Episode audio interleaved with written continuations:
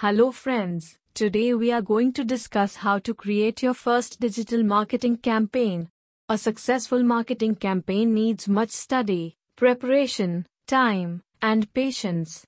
There's a lot of noise to contend with when it comes to getting your message to the right people at the right time, so make sure you plan each step carefully. In Digital Marketing Institute in Ahmedabad, the experts are there to help you comprehend why digital marketing is getting more mainstream these days. It can be difficult to comprehend all of the moving elements if you've never executed a marketing campaign before.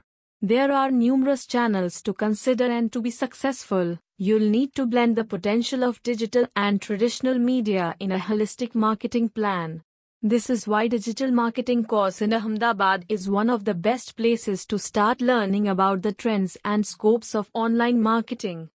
1. Outline your individual slash company marketing goals. 2. Determine your budget. 3. Perform market research. 4. Determine your target personas. 5. Outline your campaign goals. Thank you for listening.